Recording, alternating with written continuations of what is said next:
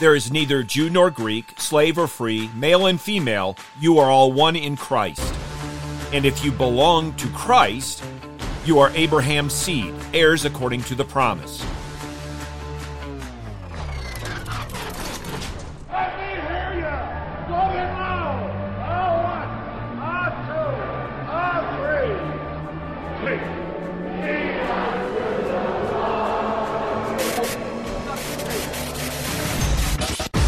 Welcome to In the Bullpen, Up and Ready, a ministry of developing contenders.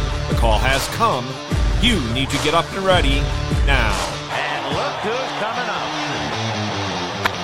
High fly ball into right field. She is gone. In Genesis chapter 12, we read Yahweh first making known his covenant to Abram. God sovereignly enters into the relationship with Abram, and he gives him a task to obey. The only true God promises to make from Abram a great nation, to bless him, and through him to bless all nations. This is expounded upon and reiterated in chapter 15, where we read Abraham believed in Yahweh, and he counted it to him as righteousness. In Genesis chapter 17, verses 1 through 8, we find these true and faithful words. Now it happened that when Abram was 99 years old, Yahweh appeared to Abram and said to him, I am God Almighty. Walk before me and be blameless, so that I may confirm my covenant between me and you, and that I may multiply you exceedingly. Then Abram fell on his face, and God spoke with him, saying, As for me, behold, my covenant is with you, and you will be the father of a multitude of nations. And no longer shall your name be called Abram, but your name shall be Abraham. For I have made you the father of a multitude of nations. And I will make you exceedingly fruitful, and I will make nations of you, and kings will go forth from you. And I will establish my covenant between me and you and your seed after you throughout their generations for an everlasting covenant, to be God to you and to your seed after you. And I will give to you and to your seed after you the land of your sojournings, all the land of Canaan, for an everlasting possession, and I will be their God. Yahweh made his covenant promise to Abram years before Ishmael was born. Thirteen years after the birth of Ishmael, God promised this 99 year old man that he would soon have a son named Isaac, born of Sarah, who was well past childbearing age. God said the covenant promise would not be through Ishmael, but Isaac, declaring, I will establish my covenant with him for an everlasting covenant for his seed after him.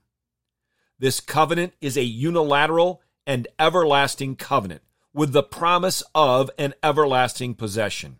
It is a gracious covenant made with Abraham and his seed, a promise to be their God and for them to be Yahweh's people, a promise confirmed in the changing of his name from Abram, which means exalted father, to Abraham, which means the father of many nations. God's covenant promise and fulfillment is entirely of grace. Yet, Abraham had the responsibility to walk before Yahweh and be blameless. We know that Abraham had many descendants, yet the seed pointed to Jesus Christ. We read in Galatians 3:16, "Now the promises were spoken to Abraham and to his seed." He does not say and to seeds as referring to many, but rather to one and to your seed, that is Christ all those united to Christ by faith, Jew and Gentile, slave and free, male and female, all of those and those only are Abraham's seed, heirs of the covenant promise. Like Abraham, we are called in Christ Jesus for good works, and we have an everlasting possession, not a piece of land, but the new heaven and new earth. I want to close today with words from the Family Worship Bible Guide. Through the covenant, the Lord creates a bond of shared life between himself and his people.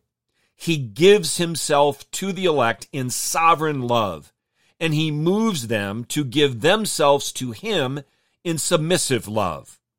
Let us marvel and be filled with joy at the kindness of God. Get your eyes up, fixed on Jesus, the author and perfecter of faith, and be ready to deny yourself, take up your cross, and follow him.